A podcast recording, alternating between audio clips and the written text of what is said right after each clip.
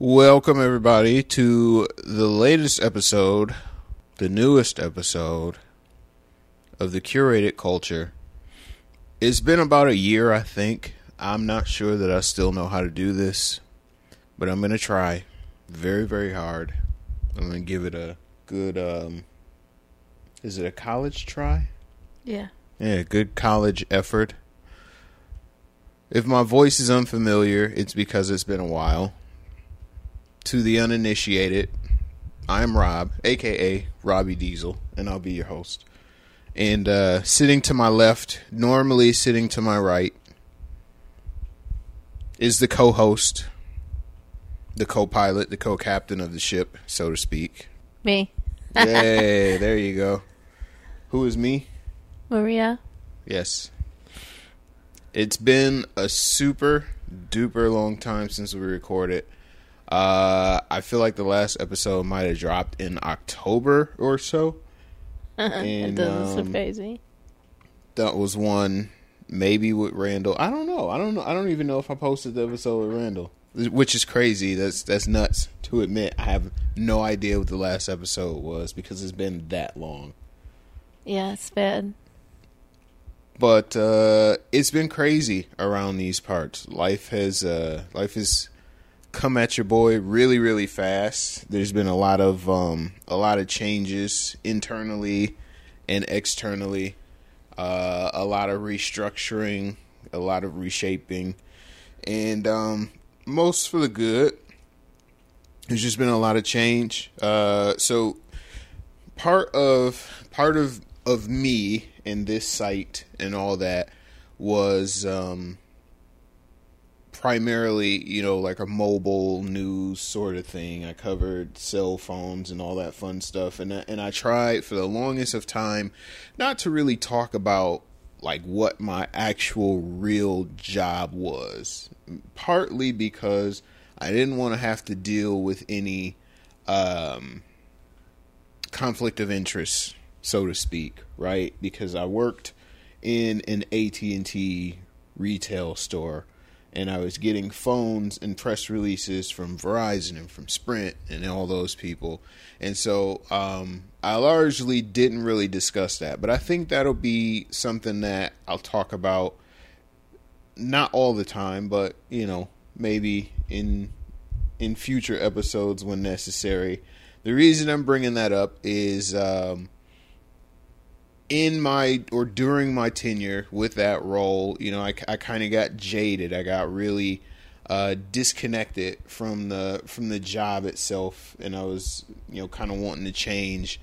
And so that happened. I switched gigs. That kind of... Why are you smiling? Because I was just thinking you were kind of hung up. Get it? Oh, because it's a phone. Good God. Yeah, phone company, phone humor. I should try to edit a rim shot in there.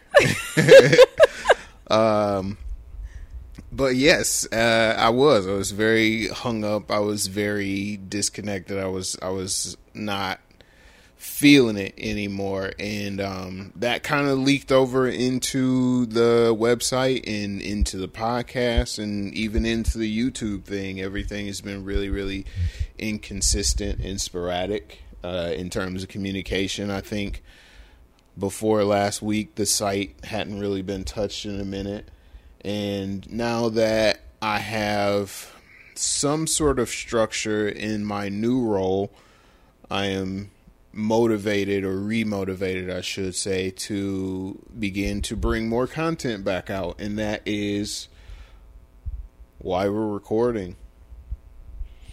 Cool. I missed it. I missed having an outlet. I missed being able to talk about news and technology and mental health and all that fun stuff. Most importantly, it was just really a really good reason to sit down with Maria and have a beer or have some wine and just ramble excessively for like an hour. So that's what I do every day, though. So. I hope that you guys are ready to hear some rambling and some ring rust or radio rust, whatever you want to call it. But we are returning. We're going to try our absolute best to make sure that we put out more frequent episodes. I'm not going to put a timestamp or a weekly commitment on it or anything like that because, you know, life comes at you fast, but we will definitely try to make this thing more regular and more consistent. And that's across the board. That's with the podcast, that's with YouTube, that's with the website, the whole shot. So with that being said, make sure that you are following along with us. We are on Facebook, we're on Instagram, we're on Twitter, at The Curated Culture on Facebook and Instagram, at _Curated Culture on Twitter. Make sure you follow us. Go subscribe to the YouTube, youtube.com/Robbie Diesel. Sneaker videos, mental health videos, clothing videos, everything. We're up. Gaming, that's coming back. And I promise you this much, the one thing that I guarantee is going to happen, there will be a YouTube video at some point of Maria playing Call of Duty. And it will be profanity laced. But I was just going to say, you can't put that kind of stuff on YouTube. It'll be the single greatest thing that you've ever heard. Before we get into the show, we're going to drop our personal handles, of course. So at Red One Maria. Yay. She's on top of it. At Red One Maria. Across everything, I'm pretty sure. Yeah, everywhere. I forget. I don't think you're really different in any social media. I need it all the same. Yeah. I'd get lost. I know. You forget passwords and the such, too, all the time. Yeah. This is good that you remember your handles. I am at Robbie Diesel everywhere, on the tweets, on the Instagrams, on the Snapchats, and on TikTok. Yeah, I refuse. There's 3 videos. No, there's more. There's 5 or 6 videos on TikTok. I'm trying to get hip. I'm trying to get with it. I'm glad you're trying to get hip. I am leading the resistance. I know. So yeah, that's pretty much that. That's been the journey. That has been what's been going on with us. There's going to be a segment in this show that you're going to hear about Maria and her day job, and that's going to be a tangent. Brace and a yourself. Half. Yeah. So get ready for that too. But before we get going, I do have to give a very, very special shout out to the homie, Terrence Robinson over at The Aviators Brand. That's my new favorite streetwear brand. Hooked me up with a whole new wardrobe, pretty much. A ton of stuff. Basically, so we tremendously appreciate that. And as part of a newfound partnership with The Aviators Brand, if you go to theaviatorsbrand.com, you find yourself some lovely gear, a book bag, some joggers, several t-shirts, some hats. There's something there for everybody. It is fire clothing, very, very well designed, very well made, quality clothing. So you go there, you get yourself some gear, and when you get ready to check out, if you throw Curated Culture in the promo box, use the promo code Curated Culture and you will save yourself 20% off your purchase. Don't do it too much because we want to make sure that the homie makes money. But we also want to make sure you get a great deal on some great clothes. So do that. Head on over to theaviatorsbrand.com. Use the promo code Curated Culture at checkout to save yourself 20% off of some fantastic streetwear. Let's get into the meat and potatoes of the show. It is January 29th today. Yeah. We are 9 days removed from Joe Biden being formally sworn in, inaugurated, if you will, as the 46th President of the United States. And it's it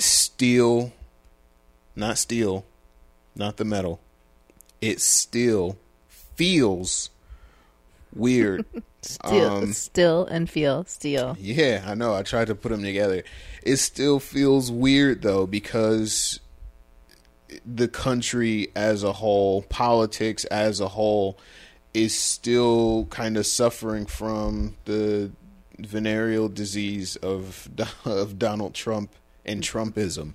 That massive hangover is not going anywhere, unfortunately. Yeah, it's definitely here to stay. And you have so many Republican lawmakers and senators and representatives from the House. Somebody's house is on fire right now. Literally. That's insane. That's loud. It's close. Remember last time, though? It was down the road. Yeah, I know. Like, about four houses down. I was like, I was about to say, is it our house? But no. The smoke alarm hasn't gone on. Let me make toast. It can be. Right. We're not good with changing the batteries either, though, so. I make you buy stock in, where is it, D batteries now? Yep. Because shit. Swap them out. See, I'm already cussing. I know. Well, this is a cuss. That's something that I can't handle. Well, it's a cuss-friendly podcast. So. That beeping sound every. I know. Mm. You call that out in when people do videos. That's like nails on a chalkboard for me. I want to just like slit someone's throat. Like, oh my gosh, change your freaking battery. And I never really notice it. I know, that's what grinds. I think I don't know. It's a male thing. I'm thinking selective hearing. I guess. I mean, I don't know. It happened. It beeps to be noticed. Yeah, and I just ignore it. Yeah. That's my thing.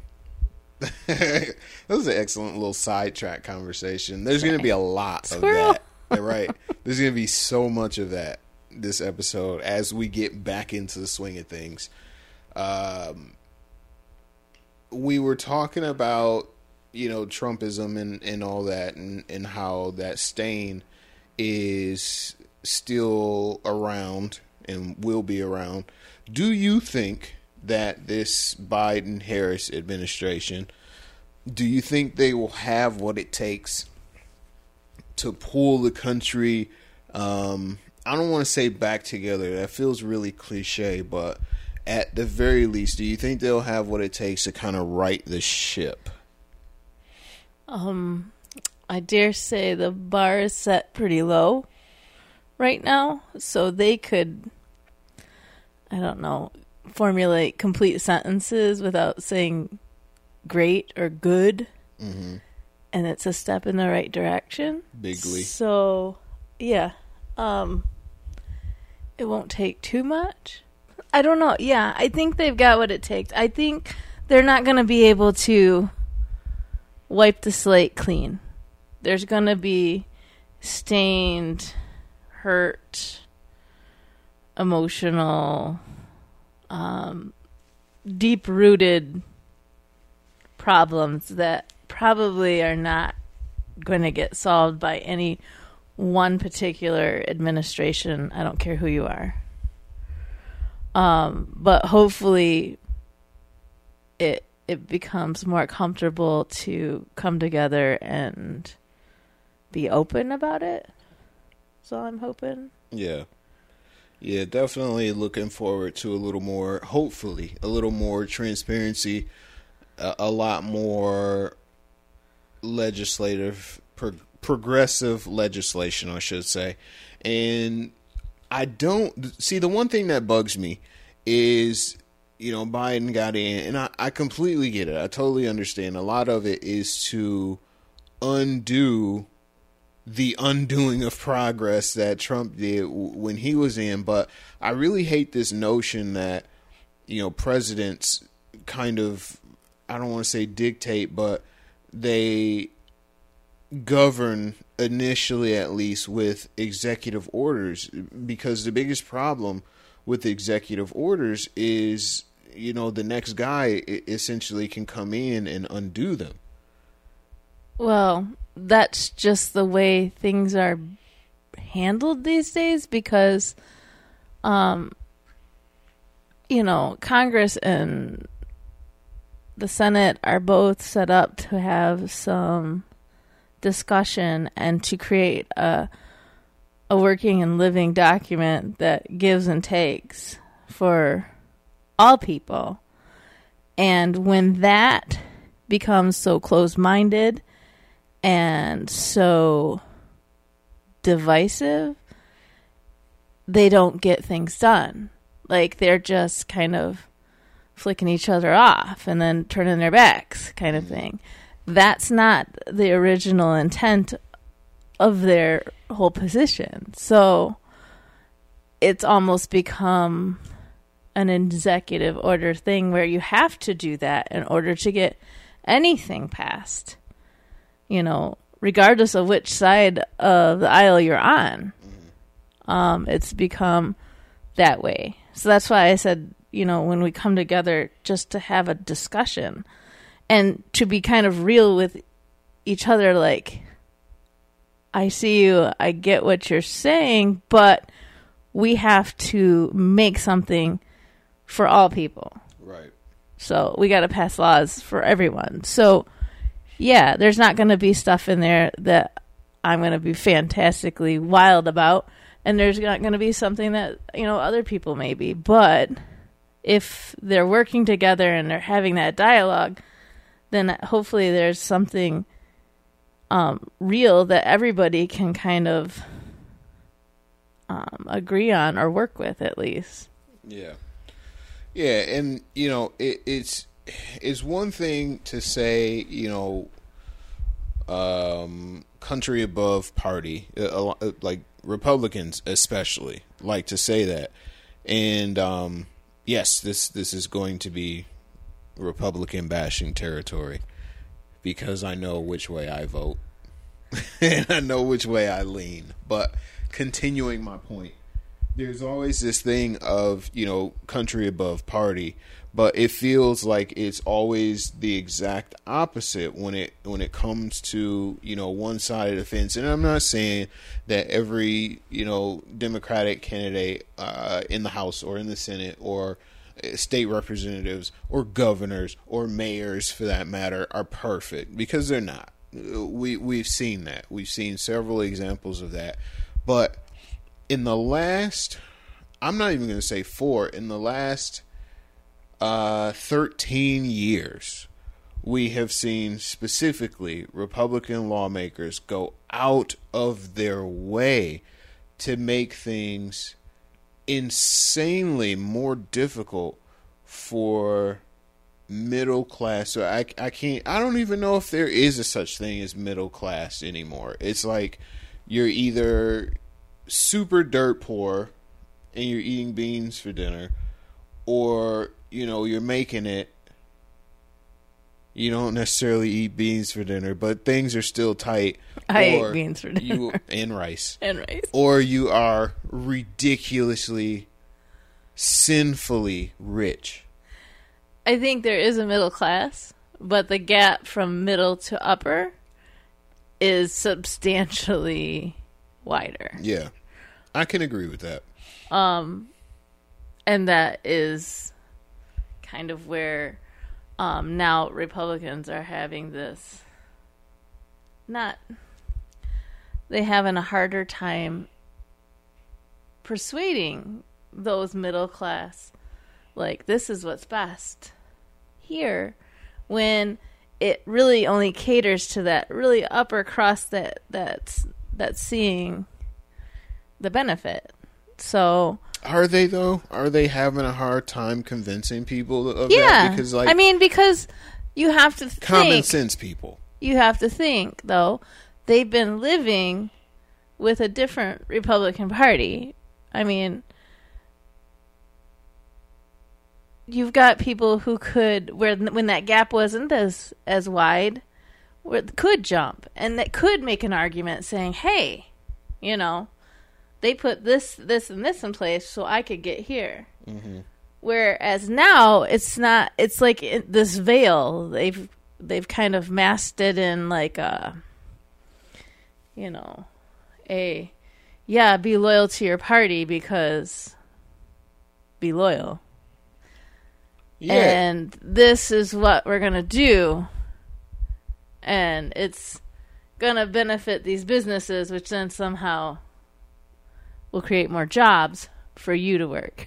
Right. And I see a lot of people, you know, in that middle class, and then a lot of people in the lower middle class that are like, yeah, damn straight, these people are looking out for us. They're trying to make America as good as it used to be, which wasn't the greatest.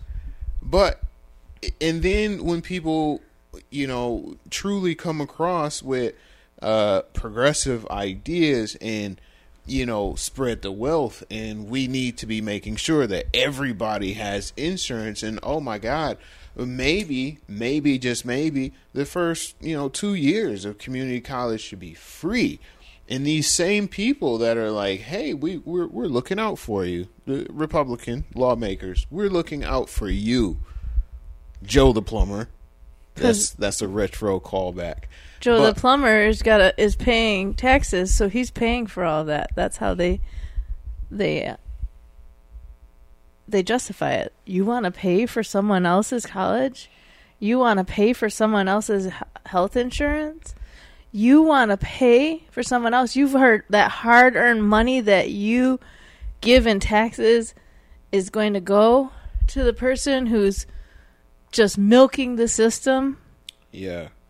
Which is ironic because, again, a lot of these same people are benefiting from policies that are like that. Like, we pay into it. Medicare, and Social Security. Like, older people that benefit from these, I'm going to throw that word out there, these socialist programs. And they're like, socialism? Fuck that. I don't want to have anything to do with that. They're going to take my guns and they're going to raise my taxes. And I don't. And meanwhile, you know, your giant, mega rich people are not paying any taxes and are actually reaping the benefits of these policies. And it's like, it reminds me of lately, more than ever, especially with the rise of Trumpism, it reminds me more of a cult than an actual political party. People blindly give. People turn on their friends and family lately. If you have a difference of opinion, people worship leaders, the party. And it's a very weird situation to be in. You can talk to somebody who, you know, is a Trumper, a Trumpist, and you could lay 15 minutes of cold hard facts on them, and it's still not enough. They don't believe it. Why don't they believe it? Because it didn't come from their party leader's mouth. And I'm curious, with there being so much information out there to directly show you exactly, you know, what's what and what isn't, people choose to look away from that. Yeah. They choose to look away from that because it doesn't fit their schema, their way of thinking. They want to believe what's being said. They like being a part of something bigger than themselves. They desire to have a leader who isn't a cookie cutter politician. They want somebody who talks like them. They want somebody who ruffles feathers. So Trump is very enticing to a lot of people. And, you know, they can say, well, he's made a ton of money. He's rich. He can bring everything that we need to our country. He knows exactly what to do because he's done A, B, and C. They're not concerned with moral character. They find it amusing that he can get away with things like that he has. I'm not even going to go into that, but he. Don't you find it interesting, though, that, you know, people kind of, to my point earlier, people hold him in that light. You know, he's a successful businessman. He's done this and done that and done that. When there has been numerous reports, actual fact-found reports based and routed and grounded in truth that he people aren't looking for truth. That is the entire... the entire belief system that Trump is like standing on. He's not said, you know, the majority of what comes out of his mouth is a blatant lie. Yeah. Blatant lie. But it doesn't matter because they'll eat up whatever lies. Well, you know, he's got an excuse for everything, or he's got a, he doesn't have to justify himself because he's this. He's such a great leader, and they'll go back to the same 5 points they made before. Right. It is cult-like. Just like, you know, a cult leader could do horrible, horrible things, mm-hmm. and in this cult person's mind, a member of a cult. That person can do no wrong after a while. Yeah. It's a mental, like... This is like a mental block. It's a block. Like, you refuse to see past. Remember we watched that, the Heaven's Gate documentary? Yeah. Which is really good. I'm not sponsored or paid by HBO Max or Warner or AT&T. Well, I guess I am paid by AT&T. Anyway, HBO Max, there's a documentary about the Heaven's Gate cult, yeah. the cult that committed mass suicide in hopes of catching a ride on a spaceship that was hidden in the tail of the Hale-Bopp comet. I would encourage everybody to go and watch that documentary. It was very well done, but it kind of it breaks down how so many different people. You look like you're forming a thought. Oh, sorry. I don't want you to like lose it. Over here, mouth breathing. It's kind of like Charles Manson in the same vein. Like, yeah. Once you start seeing these cult leaders, Jim Jones, you see characteristics of those people. Yeah. Kind of, you know, where they separate themselves from family, and yes. They don't see that being a problem. They yeah. don't see that being as wrong or different. Mm-hmm. They distort the reality, and then once they've got that distortion in place, you can't. It's a wrap. It's hard to shake. Like, I can't, and I know we all have. In 2020 was a garbage year because it represented the culmination of everything that we thought would go wrong when electing Donald Trump as our president. And you know, it's one of those things that it's just rough because you see friends fall out with each other. You see families and family members fall out with each other. You see neighbors fall out publicly. And it's not like a general disagreement. These are like hardcore, you know, name-calling, profanity-laced, like... if you believe this, you're trash sort of things. And it's usually, most of the time, it always comes on the tail end of somebody trying to say, but no, he's wrong. You shouldn't believe these things. And that was my whole reason for bringing up, you know, the Republican Party as of late has been like a cult, because it's not just... the constituents, is not just the voters, it is everybody.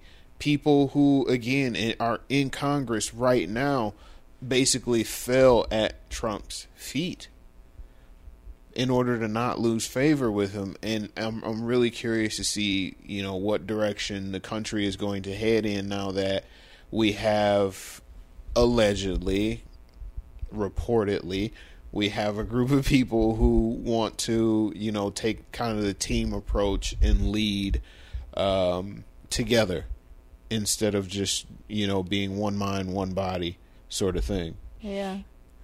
I mean, even now they're saying, you know, you've got to be on high alert because there are people who don't want to do that, who don't want to come together at all, who want to divide completely. Yeah. And that was like their meal ticket into this. And I think that's just fuel on the fire that happened and spiraled out of control. Like, they saw this opportunity and they latched on, you know, extremist groups.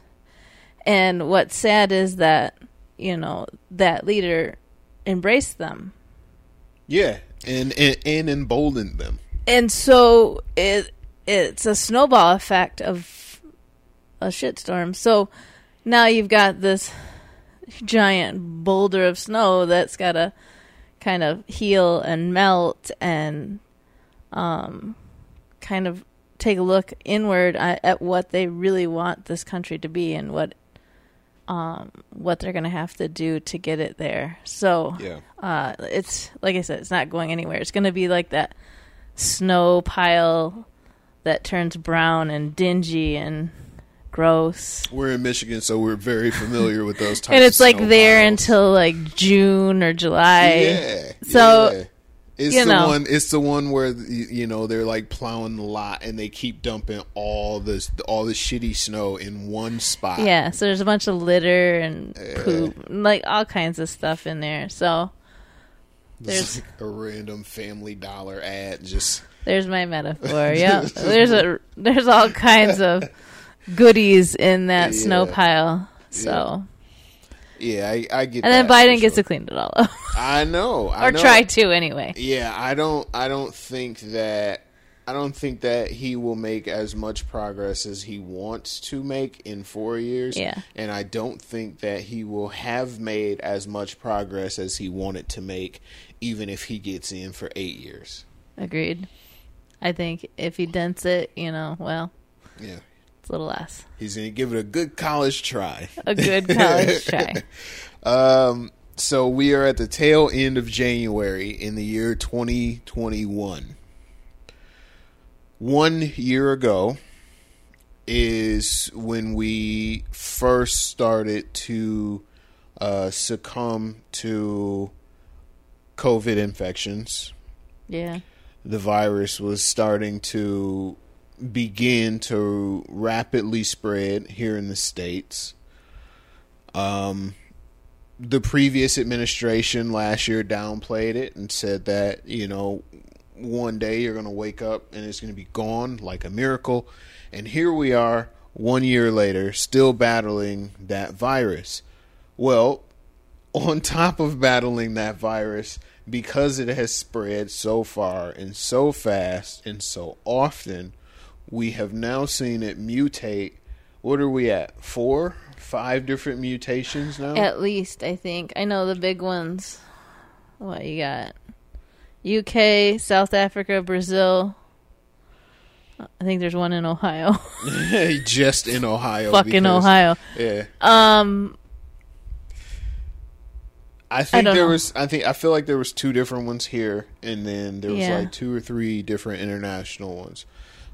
We had a moment, a quick breath, a New York minute, as they say, to celebrate because both Pfizer and Moderna had released vaccines that seemed to be very effective against the original strain of the COVID-19 virus.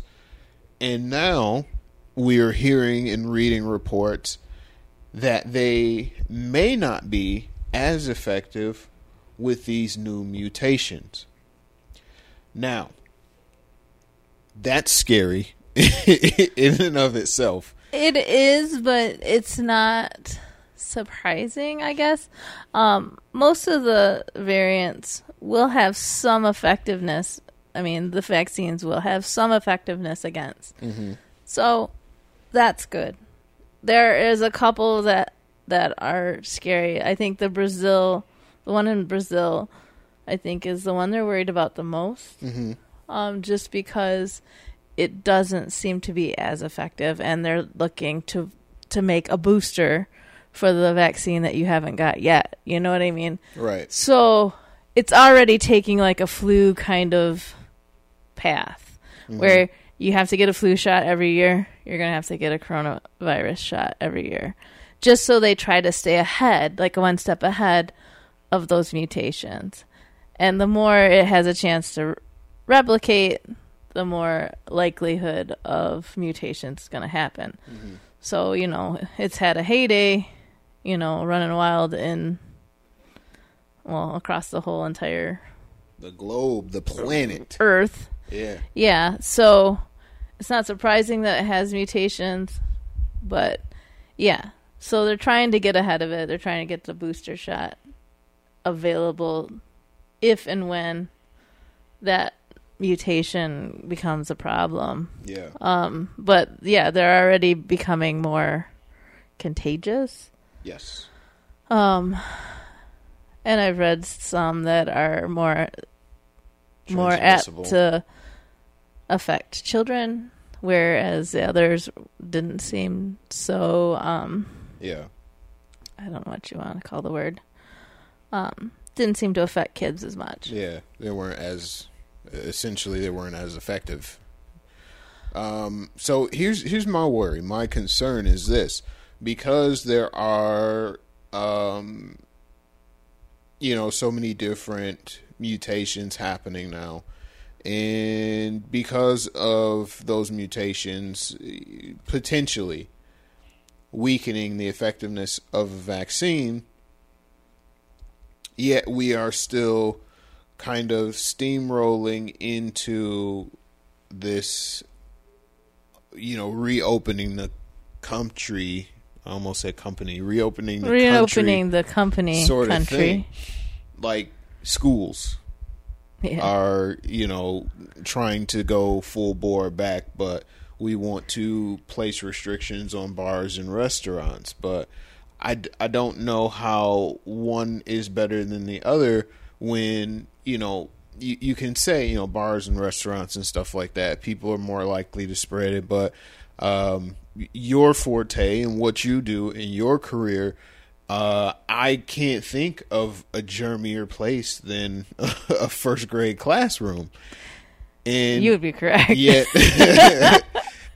Maybe the men's bathroom. Yeah, maybe. I was gonna say maybe, but the first grade class bathroom might be the germiest. Oh yeah, that's true. That's true. But yeah. Yeah. So where I was going with that is, you know, for those who are uninitiated, since we're revealing stuff about our real life personalities, Maria is a teacher, has been a teacher for quite a while, and she's in the classroom right now.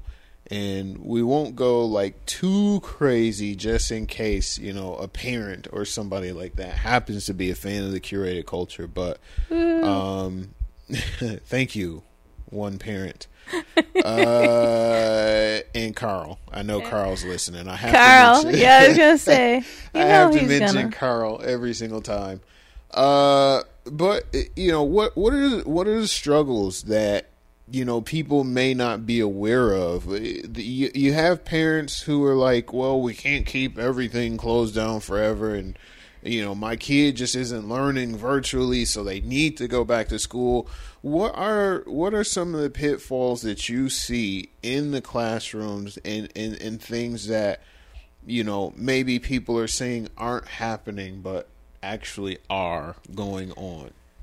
Why is it, in your opinion, why is it not the right idea to be going full bore into reopening schools? I see everyone's concern. I try to be open enough to see what actually people are experiencing, or are their reasoning behind whether they want to stay at home, because I am teaching virtual students. I am teaching face-to-face. I am teaching everything right now. Now, that has changed my job completely, and icing on the cake, I changed jobs in the middle of it. So now, you too? Yeah. Yeah, it's a trend. That's crazy. So I get that there are, because we've been in lockdown or in quarantine and, you know, in and out of being able to lead a normal, what we know as normal life. Parents had to abruptly become a facilitator, and we tried our best to teach online. Mm-hmm. At, you know, like the flip of a switch. So that was very stressful, not only for the teacher, for the child, and for the parent. For everybody involved. Right. Then that happened for, you know, sometime that happened up until, you know, summer. So you had this long stretch of parents and children in the same house, not being able to get out.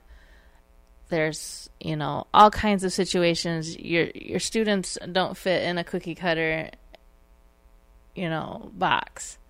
So you've got other siblings, you got, you know, weak internet, you've got crummy technology.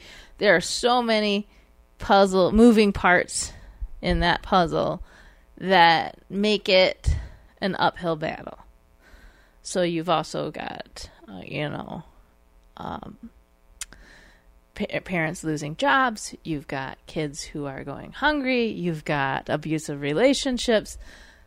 I get all that. That's something you see in the classroom, you know, on a normal school day. Even without a pandemic. So you know that it's compounding itself.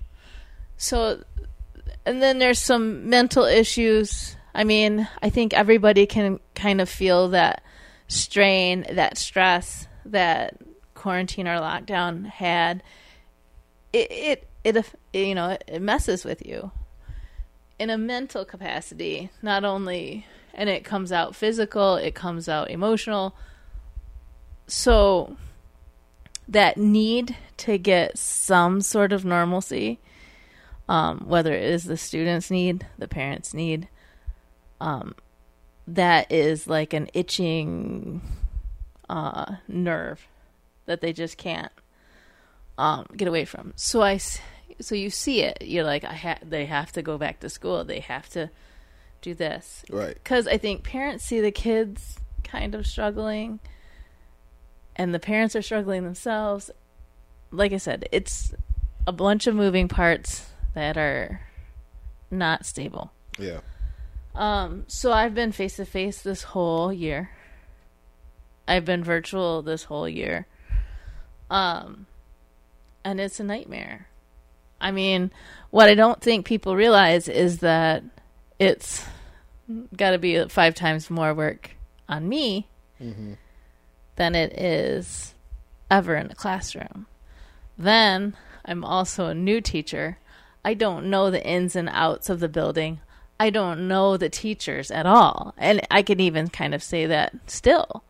I don't know the staff I'm working next to because I can't pee, let alone go and say, "Hey, how you doing? My name's Maria." It's just not possible. Right. With all the extra stuff that you have to do now. Yeah, there's no wiggle room. And I fail daily. Like I fail daily doing something, whether it's forgetting to post or whether it's forgetting to make copies or whether it's attendance or, I mean, there's 100 million ways every day that I can't keep up with. I do my best to juggle as much as I can. Whatever falls through the cracks, I kind of sweep up later. Yeah. So that's how I've been running since August. So the teacher burnout is unreal. And it's to nobody's fault, per se. But parents, I think I can blame one person, at least one. There's one person I can think of that I want to blame. But please continue, parents. But parents don't always see that. And, you know, kids don't see it. You know, you'd hope that the kids don't see that you just want to fall over and go to sleep or drink heavily. Like, you don't want that to come across in your teaching. Why do you think that is, though? Even though, because we've been at this now for a full year, why do you think there's still that giant disconnect between parental expectations and classroom realities? Like, parents have, like you said earlier, parents have kind of been forced into that role of being a teacher now, right? Because of kids having to do remote learning. Junior, our son, is going to school from home, and sometimes he has to pull me into things, and I'm like, oh, what? You know, and I recognize it is hard, and I respect the role of a teacher, A, because I married one, but also because I know that what you guys do is not an easy thing. But there still seems to be such a tremendous disconnect between parents and teachers now. Like, the expectations are always skewed for some reason. Why do you think that is, even though parents have now had a taste of that lifestyle? I think the parents have that disconnect because I think, in general, I think people think they know what teachers do because they've been to school. They say, hey, I've been there. I've been in there. I know what they do. I've seen it. I've experienced it. This is I know what you need. So this is like lawmakers. Yeah, I've been to school. I know what goes on. I know I've been there. Just because you've been there doesn't mean you've been in the role of the teacher. And teachers don't get that respect. Not in the United States anyway. It's just one of those things. Because in the same breath, they don't care about whether you get COVID and die. And I'm not saying this about all parents, you know. But in general, we have to get the kids back in class because they don't spread it. You're right. But, oh, yeah, that adult in front of the classroom, they can get it, and we don't care because we need the economy going. Right. We need a glorified babysitter. Mm-hmm.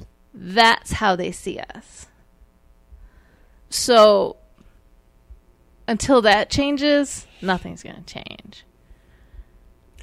What do you think are some of the things that could maybe, you know, outside of mass teacher infections, like what else can be done to, and I know you don't have all the answers, just a discussion. Right. What else can be done to raise more awareness around this? Because, again, there seems to be just massive disconnects and skewed perceptions about everything across the board. Well, it's just the way people think. It's kind of a closed mind. You get 3 months off. You get every weekend off. You get every holiday off. Why are you complaining? That's how they think. Right. They don't see me fall dead at 6 o'clock on the couch. I do. I literally can't even take another step. Yep. They don't like see a massive pile of papers in front of us. Pile of papers on my floor that I have to correct that have been sitting here for 2 days. Yeah. They don't see me plan for 24 hours straight. On my weekend, that you're supposed to be just kicking back and that I'm getting off of school. They don't see that. They don't see me work until midnight to get report cards done, just so that parent can come and yell at me because their kid might be not doing so hot in some subject. Right. They don't see that I'm staying up at night worrying about somebody's kid because of what they said to me or mm-hmm. how they acted or what I can do to reach them. None of that matters. That's what you're supposed to do. And they get this, and God love the media, but they go and they find these feel-good stories for everybody. Yeah. Like, this teacher has COVID. This was really an article I saw. This teacher has COVID. And from her deathbed, she's doing a Zoom call with her class because she loves them so much. I'm sorry. I don't mean to laugh at that, but like that is the most ridiculous thing.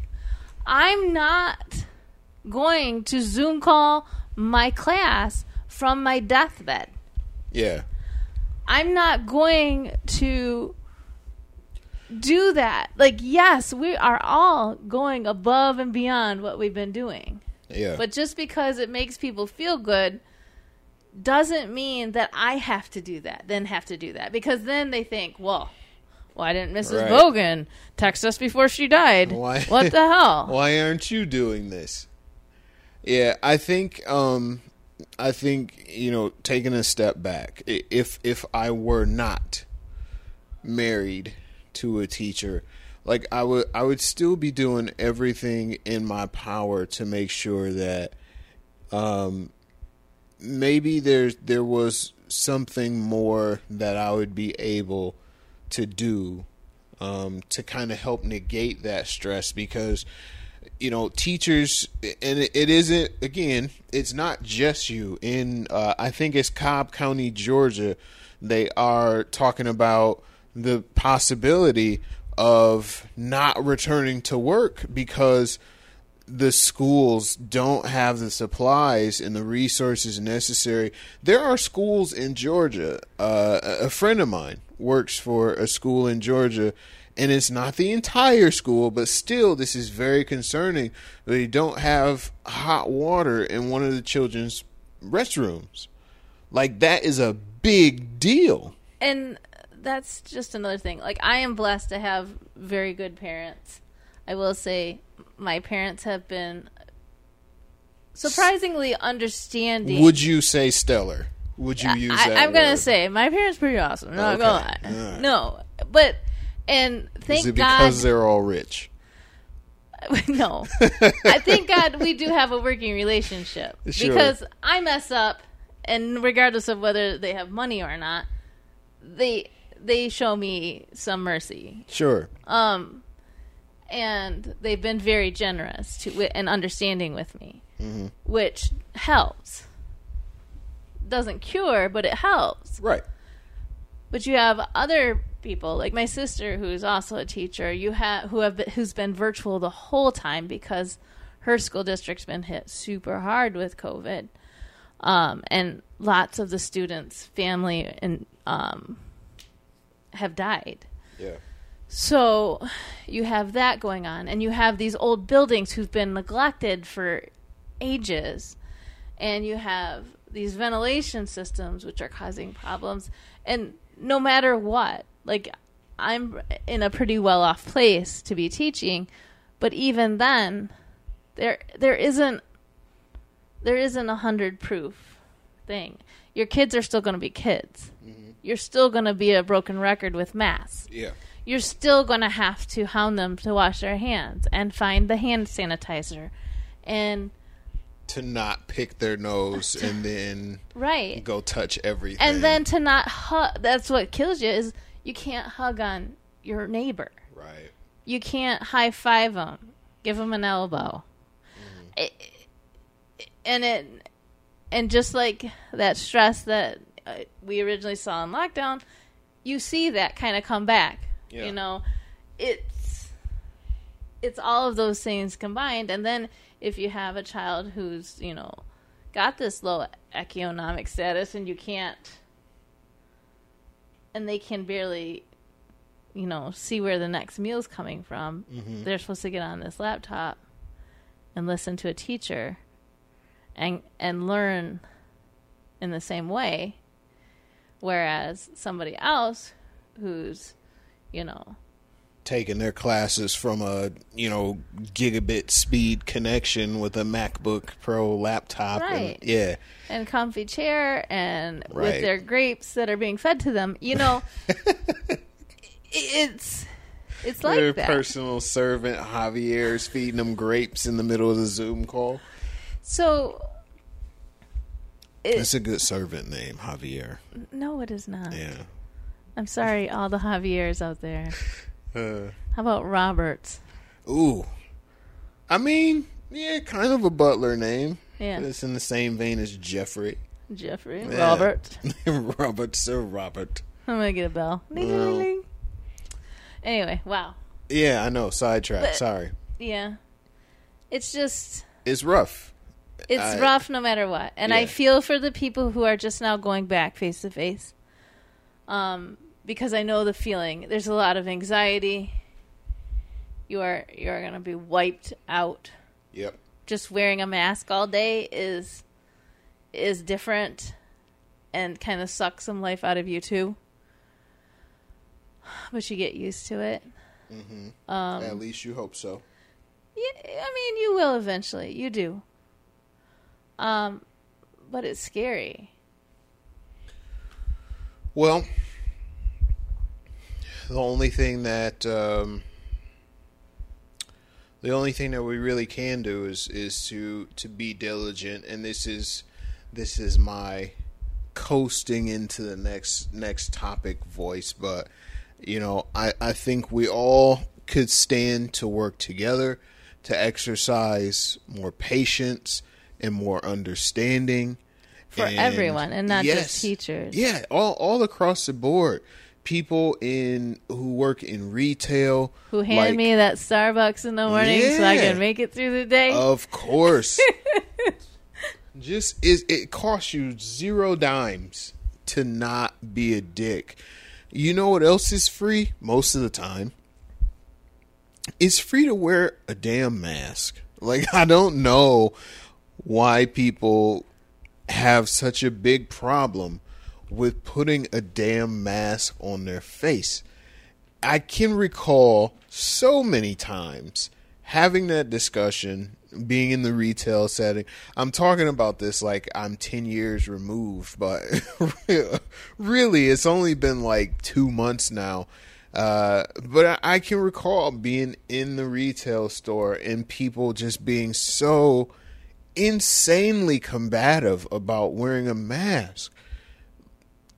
It's no longer in the court of opinion as to whether or not a mask works.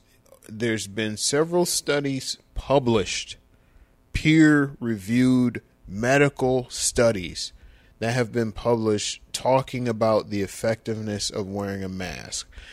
And I'm one that I like to get into the particulars. And you know, the little paper thin neck gaiters. Stop fucking wearing those. They don't do anything. They don't. Most people would recommend, and by people I mean medical professionals, kind of like Dr. Fauci, who was just super glowed up when they when they brought him back to talk about, you know, COVID protocols and things like that. But medical professionals are saying that if you're wearing a mask, if it's not an N95 mask, which most of the time you're only going to get that if you're working in the hospitals or something like that. But you should have on something. If it's a cloth mask, it should have multiple layers on there, which again is not a fucking neck gaiter. Those are basically the same thing as panties. Stop wearing them. They don't stop anything. Wear a mask. Be patient. Be kind. Be friendly. And be safe. That's it. That's how we get through this. Moving right along. I didn't do much research in this, but I saw it in the show notes, and I'm really excited to talk about it because I have no idea what the hell it's about. So Subway is selling fake tuna. Is that a thing? There is a lawsuit claiming that Subway's tuna mixture there. Yeah. has... Subway, the sandwich shop, by the way, right? Yeah. Subway, the fast food sandwich artists. Yeah. They claim that they had an independent research company look into their tuna to see if it is really made of tuna. And what this independent company found out was that it is a concoction of things, but tuna is not one of them. So this, I think, gentleman is suing Subway because it is kind of false advertising their tuna and creamy mayo things. Now, I looked into it a little bit, and there was an employee of Subway that made a TikTok, as you are all so enamored, where they show the process of how they mix the tuna. So they have a kind of package, and it looks like formed meat or like pressed meat, and then it kind of crumbles, and then they put the mayo in there, and it smushes all together, and it looks like what you see in the little bin that gets dried up and crusty after a while. Yeah. So, yeah, so Subway's facing this lawsuit. My take on things, Subway's been sued for other things, like their foot long is only 11 inches long. You kind of got to put everything into perspective. When you walk into a Subway restaurant, you're really eating fast food. Yeah, that was exactly what I was about to say. So, you're eating fast food. You have to come to the realization that that's what you're doing. Yeah. And you are choosing one that may be a healthier option than the gag in a bag you might get at another fast food chain. Sure. Which this one has, vegetables. Mm-hmm. However, it's still a fast food chain. Mm. So, you're not going to get, the health spa 5-star special for nutrition. Right. As Subway. Yeah. And they sold you foot-long subs or 11-inch subs for $5. Yeah. Like, come on. So, are you really surprised that the tuna may not be sushi-grade tuna? Am I? No. In their sandwich. Or maybe it's not even tuna, say. Yeah. It tastes like tuna. It smells like tuna. And it's just like a notch below tuna. Yeah. Because it's fast food. Yeah. No, listen, I believe it's tuna. I really, truly do. I think it is probably the lowest cut, lowest form of tuna that you could ever get because Subway is fucking fast food. You don't go to Subway, like you were saying, you don't go to Subway for sushi-grade tuna any more than I go to Burger King because I want USDA grade A grass-fed beef. No, I go there because I hate myself and I want a giant burger that's going to mess me up the next day. That's why I go there. Also, it's cheap. It's quick. It's fast. You don't and get... it tastes good. I mean, you eat it because it tastes good. Yeah, sure. Now it tastes good at the moment. Yeah. You look at it, an hour or two, maybe not. But yeah. That's one of my sandwiches at Subway because I don't eat meat. That's your jam. Well, yeah, that's true. I only eat fish and then veggies, so it's either a veggie sub or a tuna sub. Mm-hmm.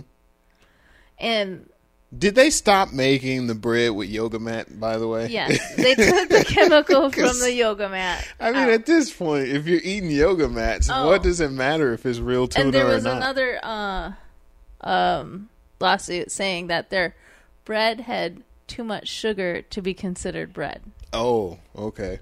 So, again, this is not the crust bakery who's like hand tossing handmade bread for your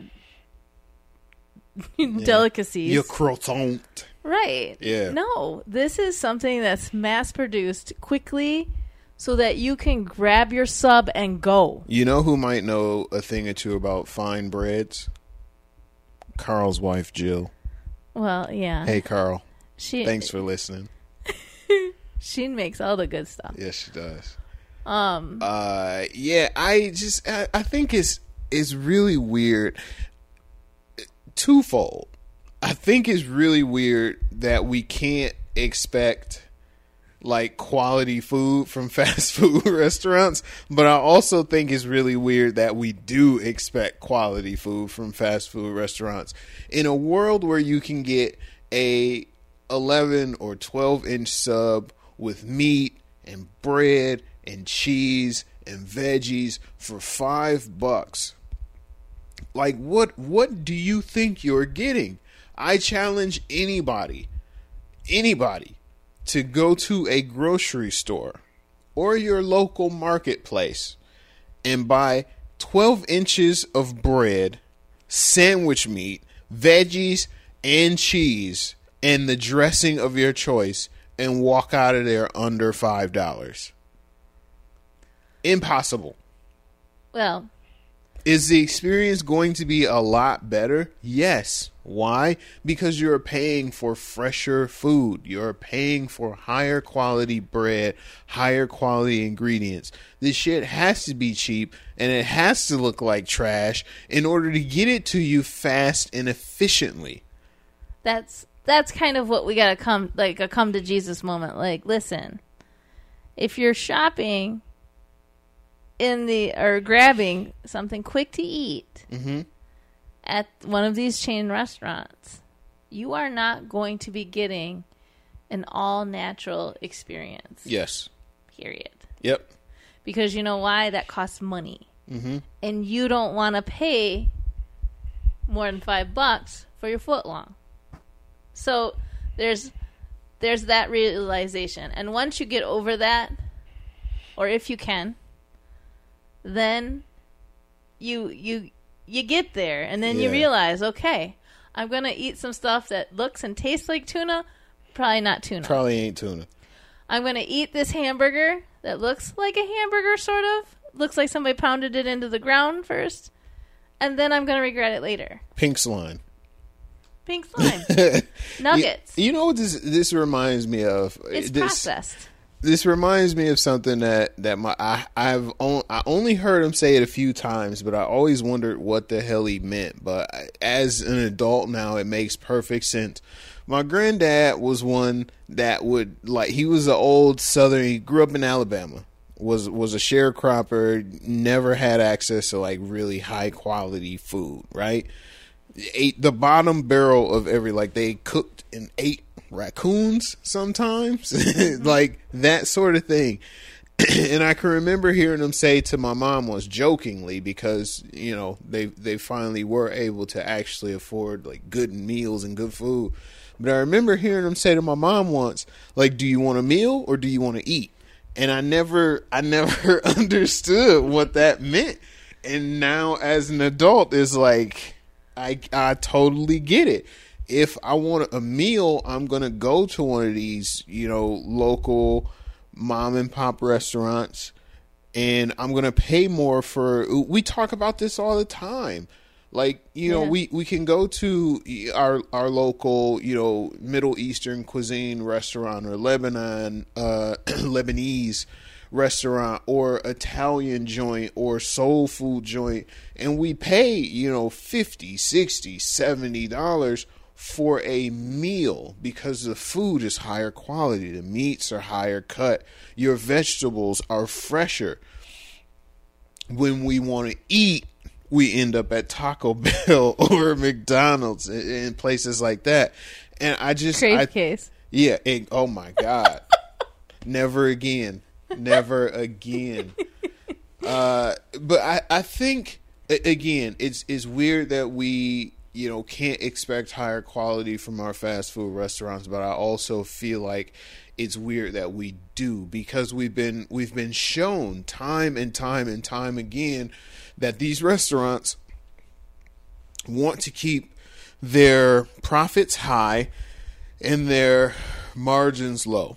They have to find that balance somewhere, and most of the time finding that balance somewhere means they're going to skimp out on every single place that they can. So yes, you're going to get lumpy, dehydrated tuna instead of, you know, again, like you say, sushi grade tuna. You're going to get burger meat patties that are probably only actually 20% meat, and everything else is additives. I saw a video of, it was a Little Caesars employee making the pizza sauce, and people were losing their minds because they took water and this really gross looking red paste and this giant bag of, it was just like generic low grade Italian seasoning essentially, but people were saying that it was something else, and they mixed it with like a giant drill bit. Yeah, a big drill bit. And I'm like, this is not surprising to me. Little Caesars will sell you a full size pizza for $5, a hot and ready. Hot and ready. If your stomach's touching, and you're in Michigan especially, you get yourself a hot and ready. B-Bell knows exactly what I'm talking about. I know you're going to hear this too. You get yourself a hot and ready, and you can eat for 2 days on a hot and ready. Yeah. One person. If it's a family, you get yourself 2 to 3 hot and readies. That'll last you 2 to 3 days. That's neither here nor there. But this is a full-size pizza for $5. What are you expecting? But here's the thing. I think, yeah, we like the value, obviously. And yes, some of us don't have the choice or the luxury. Of course. To choose. Of course. But that's what makes this, again, a wider gap where your options are, you know, this pizza who it's ultra processed, or, you know, you're ended up eating the same thing over and over because that's all you can afford. Sure. Now, you know, thank God we have the luxury where we can go and get a meal rather than, you know, get something to eat. But, I think that's going to be the title of this podcast. Do you want a meal or do you want to eat? Right. And that's where we got to kind of stop. Like, does anybody stop eating Subway tuna then? No. You want to bet? No. No, absolutely not. And just like the pink slime. Yeah. And how much they're telling you how awful the burgers are. And then they label them all with the calories and the sodium content. And even Taco Bell has a sodium warning on some of the items. And so, did that stop us? No. No. And what's interesting, though, is that we were talking about this, I think, earlier. Since pandemic in Michigan, you know, restaurants have closed to indoor dining. What people choose to eat has been crazy. Like, we've, you know, drove past a couple of fast food places where they're, like, waiting out in the street. They can't even get in the parking lot. Yeah. And meanwhile, you know, you get takeout from your local eatery, and it's like famine. Like, right. So it's kind of sad. Yeah. Although, but then you got to take into effect, you know, well, if they've only got that $5, that hot and ready looks really good. It does. It's definitely more appetizing than a, you know, $25 pie from Luigi's. Right. And the ramen noodle thing. Remember when they said it wouldn't digest in your stomach for 3 days? That's disgusting. It is. But you see it flying off the shelf in cases. For sure. Yeah. So that's something that, you know, is a problem. And then they show, you know, everybody from the neck down and how fat they are in the United States. Yeah. Yeah. And we have all of these illnesses. Well, no. Yeah, it all boils down to, you know, the haves and the have-nots, I guess, which is the perfect segue into our main story and something that I'm really excited to talk about because we don't dive into topics like this a whole lot, and that's kind of what we're going to be doing more of in the relaunch of the show, and that is, of course, if you've been under a rock the last couple of days, there's been a tremendous takeoff in a story about stocks and hedge fund managers literally losing everything because of a small rogue group on Reddit pushing the value of stock in GameStop and other companies. It's not just GameStop, right, like AMC and other things like that, like through the roof. And I have baseline knowledge on this aspect of it, but we'll still talk to it. It's essentially, you know, these ridiculously rich people, they kind of bet on companies to fail. They want a company to not do well so that they can just buy up all the stock that they can. They own large shares of it. And how they get there is through what's called a short trade, which is essentially where they borrow a stock from somebody. They don't pay for it up front. They borrow a stock. And let's say this stock is worth $10 and they borrow it. And they turn around and they say, I'm going to give you this stock back eventually. And that stock, for whatever reason, goes up to, you know, $15. They immediately sell it or whatever the case may be. They take the money that they make extra and they keep it and they give you that stock back. So in that example, they just made $5. And they do this over and over and over and over again. Well, this rogue group on Reddit decided to drive the stock price of GameStop through the roof so that these people that were running these hedge funds who have borrowed all these stocks, A, no longer are in the position to be able to easily buy these stocks, but B, they still owe the stocks back to, and I'm not sure where like, do they just stash them in the portfolio? What they do is they have them, they keep them, and then they say, well, if it reaches this much, then we pay you this much. Right. And it kind of compounds. So the more the stock makes, the more they have to pay the person. Yes. So if they're banking on it to fail so right, that they make their money. So when somebody drives the stock through the roof, well, now they're in deep shit because yes, now they owe a substantial amount. And the deep shit is something to the tune of what is, I think the last I checked, it was like $7 billion. It's an astronomical amount of money, which is insane. And these same people who have been, you know, betting against these companies and who have been working the system in their favor for years and years and years are now crying foul.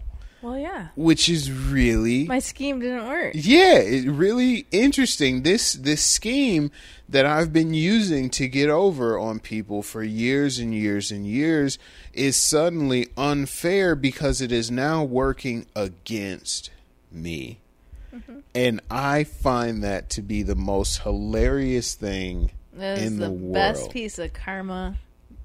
It really is. That you can get. And what's even better than the karma aspect is that it was a small group of people on Reddit that weren't these hedge fund owners who don't really dabble in the stock market per se, but who have realized the system and gave them a big, you know, fist to the ass. Yeah. a tight clenched fist. Yes.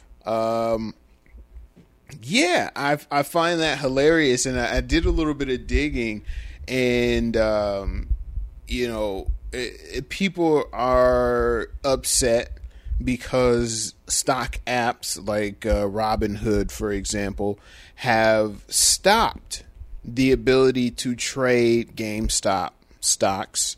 And they're saying that, hey, we had to do this. And yet there has been no formal filings from, I forget the company, is it the SEC, the Security Exchange Council, something like that? I have no idea. You can tell I am very masterful in my finance knowledge, but I'm pretty sure it is. The SEC has not told Robinhood that, you know, this is illegal, this is fraudulent, you need to stop these trades. Nobody who has any substantial say in the financial world outside of these hedge fund managers have cried foul at all. So now Robinhood is like, hey, you can't trade GameStop stocks anymore because these clients of ours are losing too much money. And I find that so interesting that even when the system has been rigged in their favor for so long, they still find a way to rig it. Yeah, line pockets, so they protect their own. So the very rich are losing money. Well, then that in turn means you're losing money. Yeah. So they, whoa, wait a minute. The scam was working just fine the way it was. Yeah. Now, your dumb money can't be doing that because we're not making money off of you anymore. Right. And that's the system that drives me bananas. Yeah, and part of me feels like at the end of the day, yes, that's the first at the end of the day of the podcast too. It's always there. Yeah, I always have to throw it in there. But at the end of the day, I feel like once this is all said and done, you know, those rogue traders, those independent traders, are somehow, some way, going to end up footing the bill for this. I don't know how just yet, but I feel like somehow that big powerful machine that is Wall Street is going to come out on top some kind of way. I'm sure it'll win. Yeah. It's the bigger beast. It is. But with a grassroots effort. I know. That's what that immediately makes me think of Bernie. Yeah, I know. I'm once again asking you to buy shares of GameStop stock. It's a really interesting thing though, because you know, these companies, I'm quite sure, are just thrilled that they're worth, you know, more than they were worth a week ago. But it's also interesting to think about like what happens next after the stocks aren't being brought or bought or purchased in mass anymore. Like What does that stock look like next week? Don't know. What's next? Yeah, like Mr. Robot. I know. That was actually where I was going. Like this feels like, and F sorry, society. I'm going to spoil Mr. Robot. So if you are watching it and you haven't finished, please, sweet Jesus, please fast forward. I know you need to. You need to finish it. But there's going to be spoilers for Mr. Robot here. So fast forward, I don't know, 5 minutes or so. But, you know, it was really thrilling to see Elliot and F Society pull off the 5-9 hack, and they caused this major disruption in the financial systems and the financial markets. They erased all forms of debt, you know, student loan and mortgage debt and things like that. And it was, you know, shoe debt. shoe debt. It was meant to kind of liberate people. But as we see, you know, the plot thicken and the show progress, it actually turned out to be more of an agent of chaos than it was an agent of good.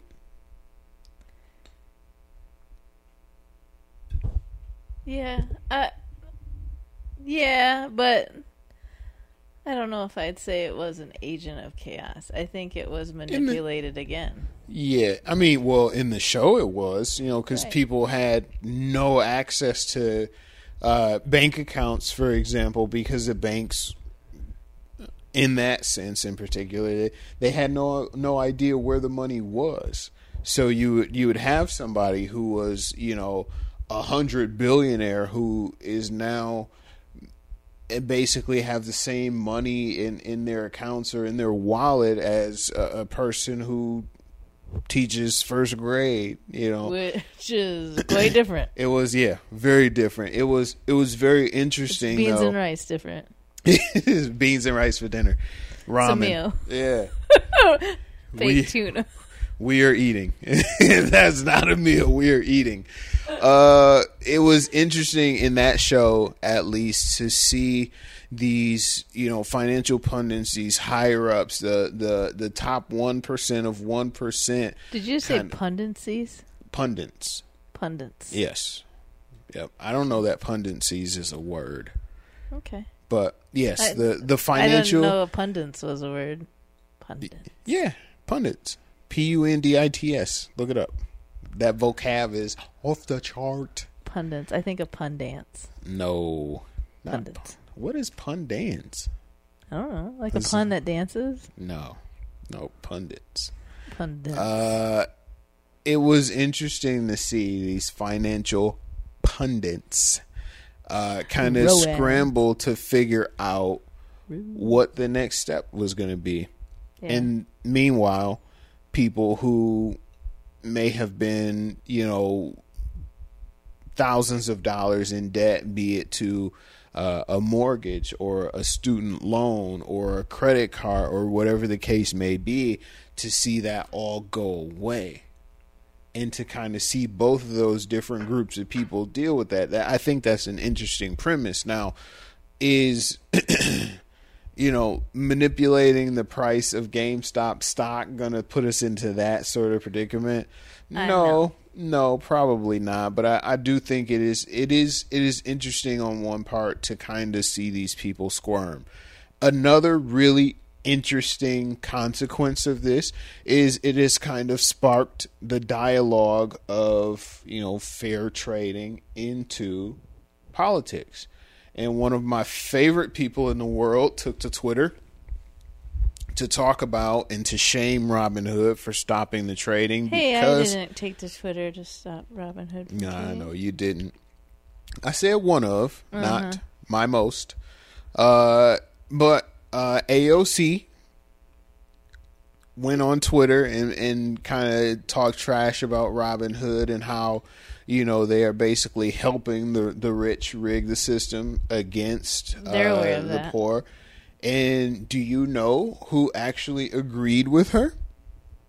Who agreed? Me. Well, yeah, of course we do. We have our allegiances. Professional, real-life professional dick extraordinaire, Ted Cruz. Professional. Yeah, he's. I'm pretty sure that's on his plaque on his deck. His deck. Yeah, I keep mixing my words up. His plaque on his desk says Ted Cruz, professional dick. That's what it says. But yeah, he agreed with AOC that we should be looking into this a little more fervently because it was the system has been unfairly rigged. So he wants to unfairly rig it some more. Is what he's saying. Yeah, probably. They're probably on two different ends of the spectrum there, but still, I found that interesting too because, you know, in terms of ideology, you can't find people that are more different than those two yet. Yeah, they kind of united on this cause. So it'll be interesting to see, you know, how all this turns out. It'll be interesting to see what happens going forward. I, for one, am glad that it happened, though, because, it kind of... You got a lot of points on that GameStop reward card. Yeah. I got to reach out to Marcus to see if he's retired yet, because I know he has a ton of stocks in GameStop. I think that's where we're going to end it at. We're going to end it this week on the GameStop talk before we start rambling. Thank you guys so very much for listening to the show. I would like to say that we'll be back next week with a new episode, but I'm not going to promise that. I'm just going to... You don't know what next week is. Yeah, I don't. Lord willing, we'll be back next week with another episode. Thank you again for riding it out with us.